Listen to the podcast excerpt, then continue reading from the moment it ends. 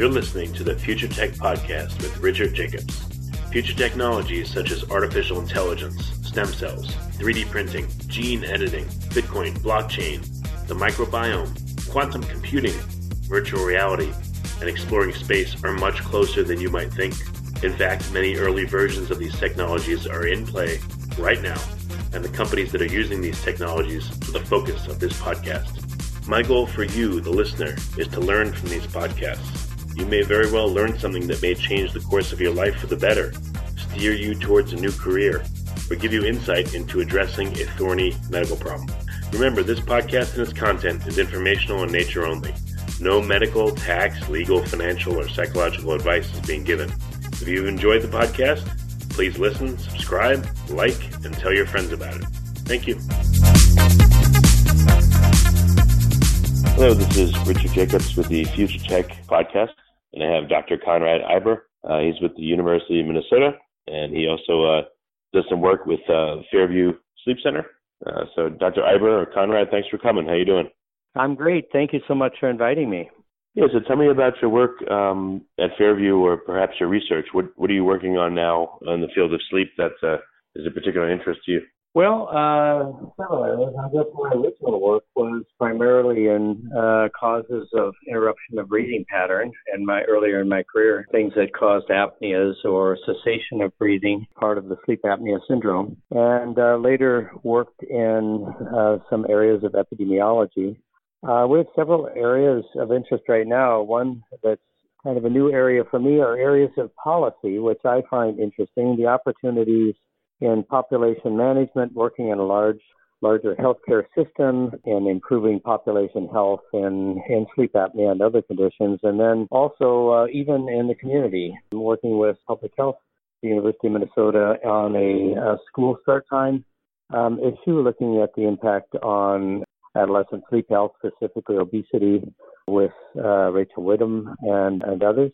And but also working on uh, uh, public health more generally in, in sleep medicine within the healthcare system. So we've developed some sort of model, if you will, care plans for patients, uh, for instance, with sleep apnea with home and electronic uh, health record integration for about five or six years now.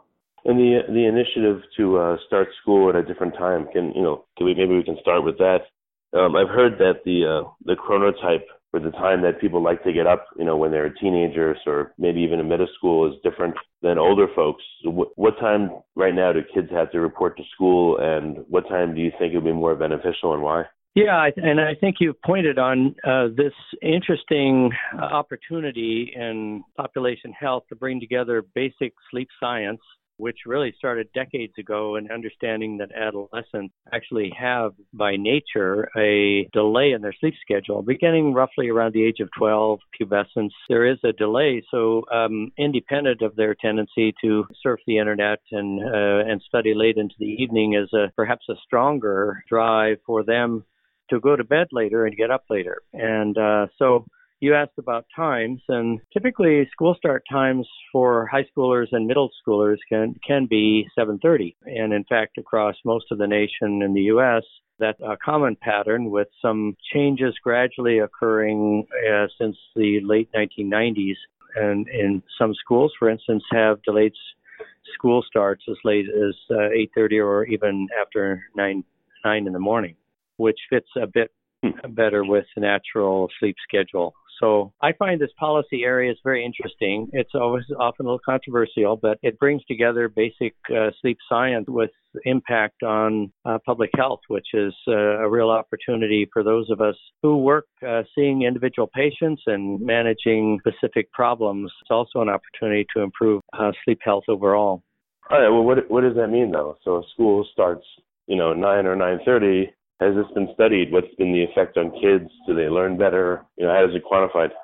Yeah, I, I guess uh, you know the outcome data, um, and again, it's you know started out sort of anecdotally, but uh, increasingly studies like this are being done where sort of what we call quasi-experimental. Some schools are choosing to change their start time, and so looking at the schools who don't and the schools who do, do we can see changes in outcomes, and they're quite diverse they're affected by many things that are going on in the schools, but the general changes are kids uh, generally perform better uh, when they start later. So there is improvement in academics. Some things we wouldn't normally think about are also happening. Uh, they have less car accidents, particularly in the morning. They're more likely to be alert. And so school districts that delay their start time will generally experience a reduction in car accident rates. Uh, a major cause, of course, for death in teens is uh, accident rates in general, and inattentiveness due to sleepiness is a component of that. So um, we see improvement in academic performance. Uh, there's improvements in when children get more sleep improvements in mood may not be obvious, but sleep, uh, I think we all recognize anecdotally that younger kids who don't get sleep are cranky. Uh, what we don't realize that adolescent mental health is substantially affected. Uh, even the impact of school start time can change that. Uh, one study showed that offering children uh, longer time to sleep uh, by things such as a change in their schedule, in this case school start time, does afford a measurable change in in uh, subjective mood. Uh, mood's a big deal in teens. Fairfax, Virginia, uh, looked at their experience with kids not getting sleep. A survey of children who got less than five or six hours of sleep had very high uh, suicide attempts within a year. And so mood changes are pretty important, determined in part by getting adequate sleep. And, and so this is an opportunity to step into a population and influence a wide variety of outcomes, including safety, weight gain, potentially, and academic uh, improvements, even within athletics and adolescent and young adult safety, at least in in uh, per, and perhaps performance improves with extending sleep time. So you let me know if I'm going too far on any of these questions. I'm happy to. If you want to interrupt me, because uh, I know you probably have some specific things you'd like to talk about. No, no, this is good. I mean, that's that's that's a much more quantified answer. That you know, so there's tons of benefits for it. What's has there been a reaction or buy-in from school administrators or parents or kids? I mean, do they like the current uh, start and stop times, or would they prefer something different? Well, I think it's uh, you know it's a big change for a school, and there are some costs involved. Um, often uh, cited costs are the cl- the classic one is uh, you know it's going to cost a few million dollars to change our bus schedules. Hasn't really you know we can speak locally in the metropolitan area here of Minneapolis St. Paul. Uh, we've had a fair bit of experience looking at this critically for a few decades, and that just hasn't happened. There are costs involved. Certainly, it's it's a structural change for schools. They often have elementary school kids going a little earlier and then uh, late middle school, high school kids going later. So there's a way to accomplish it, and the costs aren't uh, unmanageable.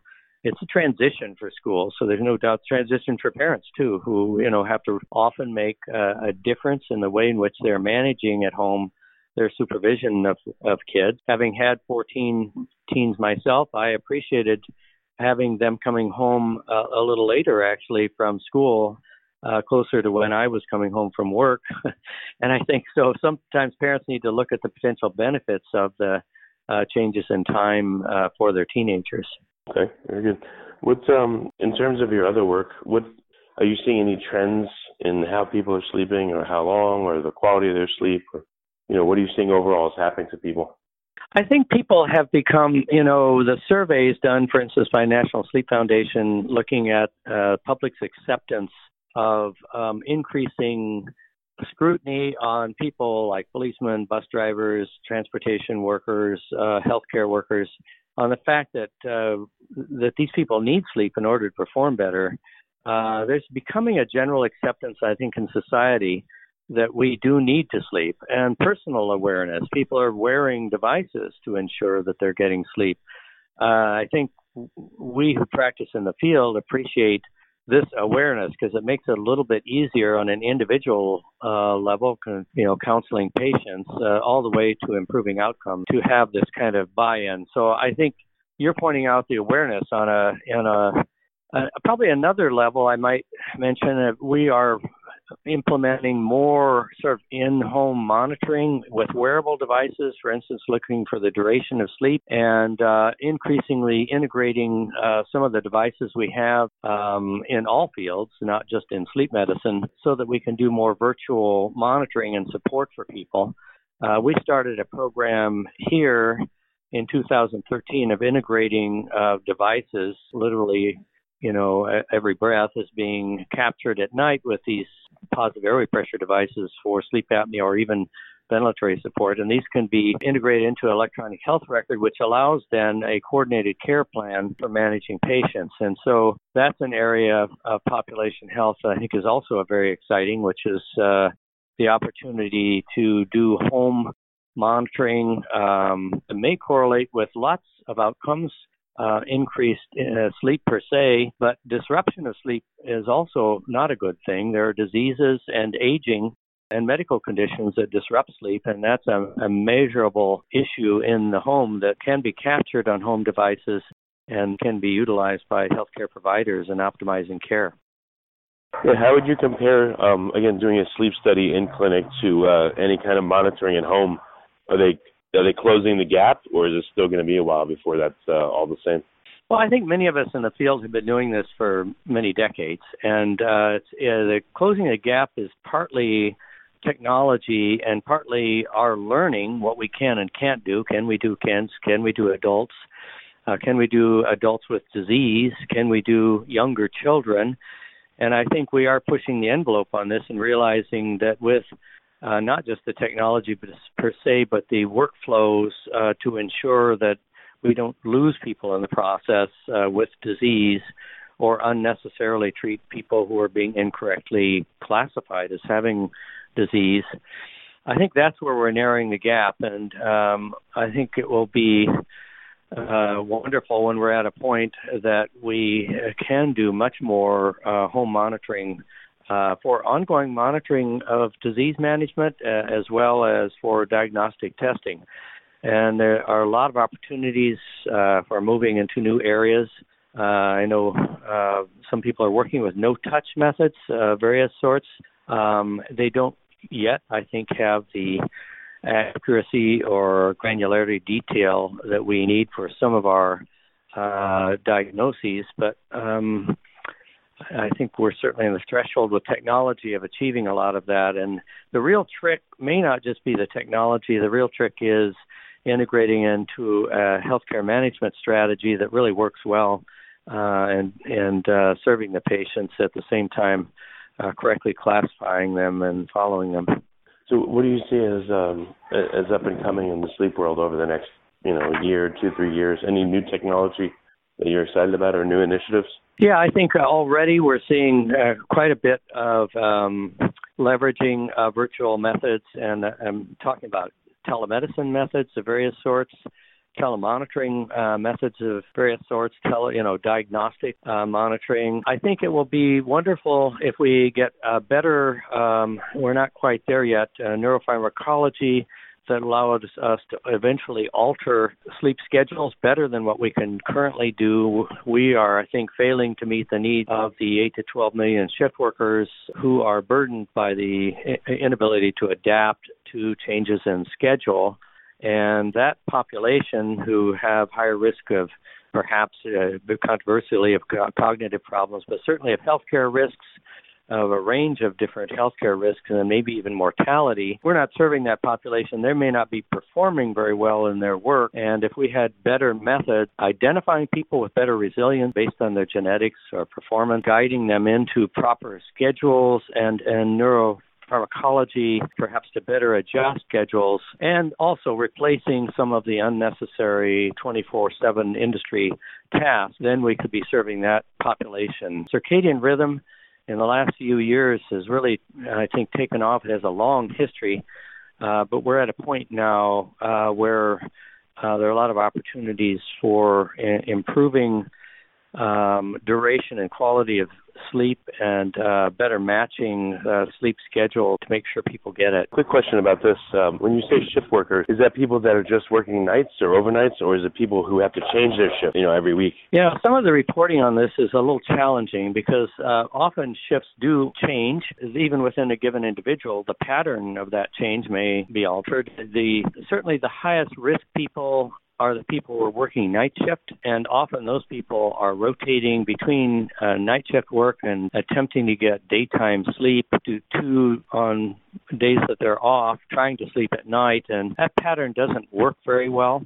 Uh, in particular, night shift workers, also rotating shift workers, particularly if the rotations are uh, done in some settings and industry, you know, every four days is a change in shift. Those are the people that are greatest risk. Day shift workers, obviously, and even second shift workers are well positioned within their natural sleep uh, cycle, may do relatively well. Um, so uh, I, think primarily it's the night shift workers. We do know, and we have known for some time that that group, similar to what we talked about earlier with adolescents, are higher safety risks. Um, they make errors.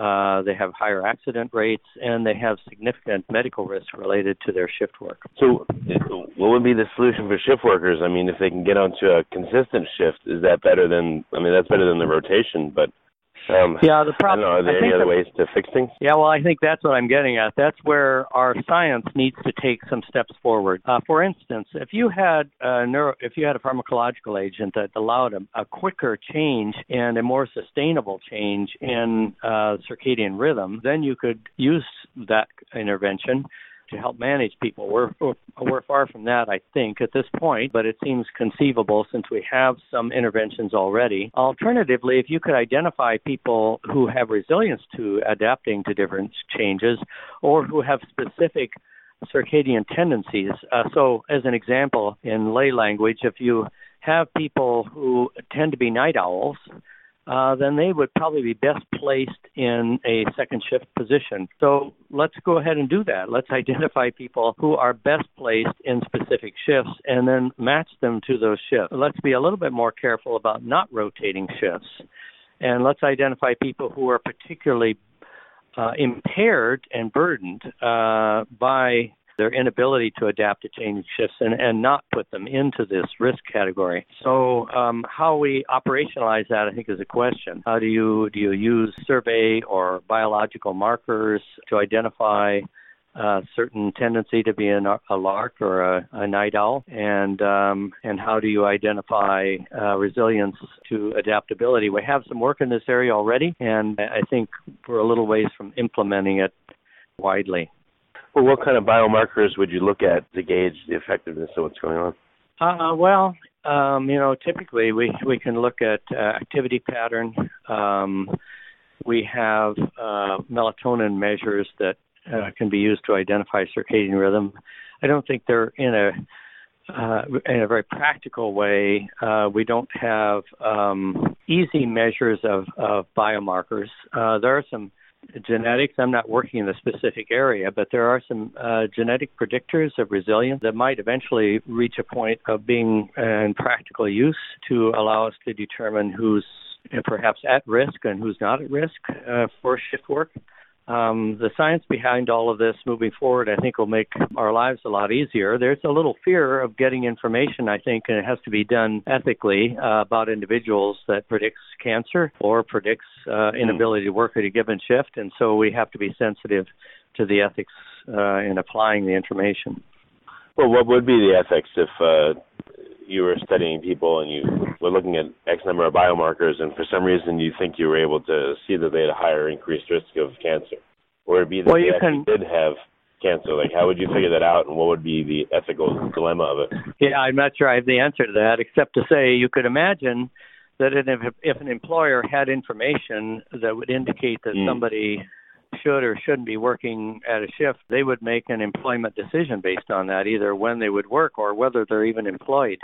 And so there's a, you know, I, I think the the information is in the hands of the patient, and they can make the decision, or, the individual, uh, in conjunction perhaps with their provider, uh, that might be better placed um, ethically in terms of managing them. Okay, gotcha.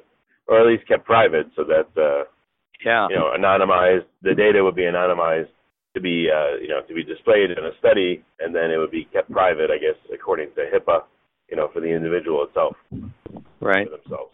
Okay, that makes a lot of sense. Um, any interesting studies on sleep that you've uh, that are in progress right now that you're monitoring and tracking, or uh, ones that you've conceived of that you'd like to do that maybe haven't been done? Yeah, I'm I'm interested in some of these no-touch uh, approaches. They're they're diverse. Uh, a few early reports uh, in children sometimes, and and then some adults. It's difficult to use uh, direct touch monitoring. Um, and so the uh, the uh, potential for that is quite diverse. It might include the use of chips uh, that are placed subcutaneously uh, that can be used to monitor diverse physiologic measures, including potentially even sleep or at least activity measures, all the way to external devices. For instance, say radar has been recently uh, used to identify movement. Uh, perhaps that could be used to pick up physiologic uh, measures uh, detect sleep without the need for direct uh, contact in those in whom it's rather difficult to to have uh, direct contact. So there's some uh, some interesting diagnostic uh, potential there, I think. Any correlation of um, conditions that uh, you know are pretty prevalent, say, let's say diabetes, and how that correlates with what it does to their sleep, or you know, obesity, cancer, yeah, I think etc have, is there a field where people are looking at medical conditions and then looking at the sleep of the people that have them and seeing what, how it, that's affected? Yeah, well, I think the one that is perhaps the uh, greatest public health issue is related to weight gain and its impact on the development of diabetes and, and insulin resistance in people with insufficient sleep or with conditions such as sleep apnea or other conditions which interfere with the quality of sleep. And so, and there are increasingly, uh, probably even starting at an early age, there is an a, there is evidence for um, insufficient sleep and uh, at least a longitudinal relationship with the development of obesity. Obesity is, it's of course disputed yet, but there's a substantial mortality on a yearly basis related to, at least to the complications of weight gain, which has uh, exploded in our culture in the past 50 years or so. Um, and uh, so it's an important area of the intersection between sleep, uh, its duration, um, and its fragmentation, uh, and the impact on weight gain, starting probably early in childhood, um, all the way through adulthood. And so, if we, um, I think the implication is if we can better manage sleep, it will at least have some um, impact on the issues we're having that are driving obesity. Some of them are related to sleep, probably many more uh, are related to our culture and access to food, uh, which has evolved over the past 50 years or so. Okay, well, very good. Any uh, again, any particular uh, study that you'd like to uh, to see done? Anything you want to elucidate? Well, uh, I think I alluded to a couple of areas. One would uh, it would be awfully nice for the area of research and neuropharmacology to to help us develop biomarkers for development of for predicting adaptability and resilience in the setting of shift work, and also for modifying the response to changes in shift or to altering the shift uh, circadian rhythm itself. That would be an amazing area. I think that would benefit our culture. Management of insomnia, you know, has moved up quite a bit in this country and in England in terms of guidelines uh, away from use of pharmacological agents. That's a, a very good uh, move. We need to probably tune that process better than what we're doing to make sure we can get cognitive and behavioral approaches uh, in, in, integrated into uh, systems of care uh, so that we can better manage that very prevalent condition. And uh, I think in terms of uh, changing public health, I think the area, kind of interesting area of research that doesn't often come to us as sleep practitioners, of uh, changing uh, attitudes about uh, the importance and the biological imperative of sleep, uh, and then implementing those changes in real world situations uh, have an opportunity to change uh, uh, health and sleep, both sleep health and public health in general, quite a bit in this area. Do you feel like uh, societally we're going the right way in terms of our perception of sleep and the importance of it, or is that yeah, I more think if you look, needed and we're sliding back? Yeah, I, I think we're in. You know, we have fits and starts in every area of human progress, but I think there's been a continuous progress in, uh, you know, it's first uh, in this century in particular. Uh, I'm I'm sorry, in the last two centuries in particular, in the uh, development of the science of sleep that has really leveraged everything moving forward and um, and recently in the past 50 years, I would say awareness of sleep and um, and the importance of sleep. Uh, perhaps one of the scarier things that's still kind of being tuned is uh, are the implications of um, impaired sleep, fragmentation, or insufficient sleep on cognitive function and its impact on neurodegenerative disease. Uh, that's an important issue because a substantial percentage of the population by the year 2050 is likely to have neurodegenerative disease, and if sleep, insufficient sleep, is a driver for that, then what we're doing now is critically important in uh, in helping to manage that risk. So, um, so I guess those are. Uh, but I think we're on the. You asked, do I think we're on the right path? Path. I'm just one person, of course. I think you would uh, survey people. Most people would agree that the field has been uh, strikingly progressive in the past uh, since its you know development. Uh, it's a relatively young field of sleep science and sleep medicine, and uh, a lot has happened in that time to make us aware of why it is a biological imperative and why it has a substantial impact on public health. Um, so I think we're moving in the right direction. Well, very good. So, what's the best way for folks that are listening to find out more? maybe get in contact, uh, you know. Questions, well, I yeah, I um, um, we are. I this is a public program. I realize, uh, so. Uh, we're just a metropolitan area here. We have our program, but there are our our model programs around the country that uh, do clinical and basic science uh, research in different areas of sleep medicine. Uh, some are more basic science based. Um, I think if the public is looking for specific information, um, the American Academy of Sleep Medicine offers uh, and National Sleep Foundation uh, both offer um, educational materials uh, that are supportive uh, through their websites on um, general sleep health and sleep habits and sleep tips for both adolescents and for uh, adults. And um, within your locality, you can probably find sleep medicine practitioners who see pediatric sleep conditions. About 15% of kids will have, and parents will have issues related often to sleep behaviors. And if you are looking for assistance as, as a patient, I, I certainly would leverage the use of sleep medicine services, pediatric and adult in your area and probably recommend uh, that you approach those centers that are accredited if they have in, in sleep medicine and if they have um, specific areas of focus. There are certainly some that are much more focused on pediatric uh, sleep conditions than uh, you're having specific unusual behavioral problems with your child, uh, then you would probably want to seek one of those centers. Well, very good. Well, Dr. Iber, I, I appreciate you coming on the podcast and thank you for being here. All right. Thanks so much for inviting me. You're listening to the Future Tech Podcast with Richard Jacobs. Future technologies such as artificial intelligence, stem cells, 3D printing, gene editing, Bitcoin, blockchain, the microbiome, quantum computing, virtual reality, and exploring space are much closer than you might think. In fact, many early versions of these technologies are in play right now, and the companies that are using these technologies are the focus of this podcast. My goal for you, the listener, is to learn from these podcasts you may very well learn something that may change the course of your life for the better, steer you towards a new career, or give you insight into addressing a thorny medical problem. Remember, this podcast and its content is informational in nature only. No medical, tax, legal, financial, or psychological advice is being given. If you've enjoyed the podcast, please listen, subscribe, like, and tell your friends about it. Thank you.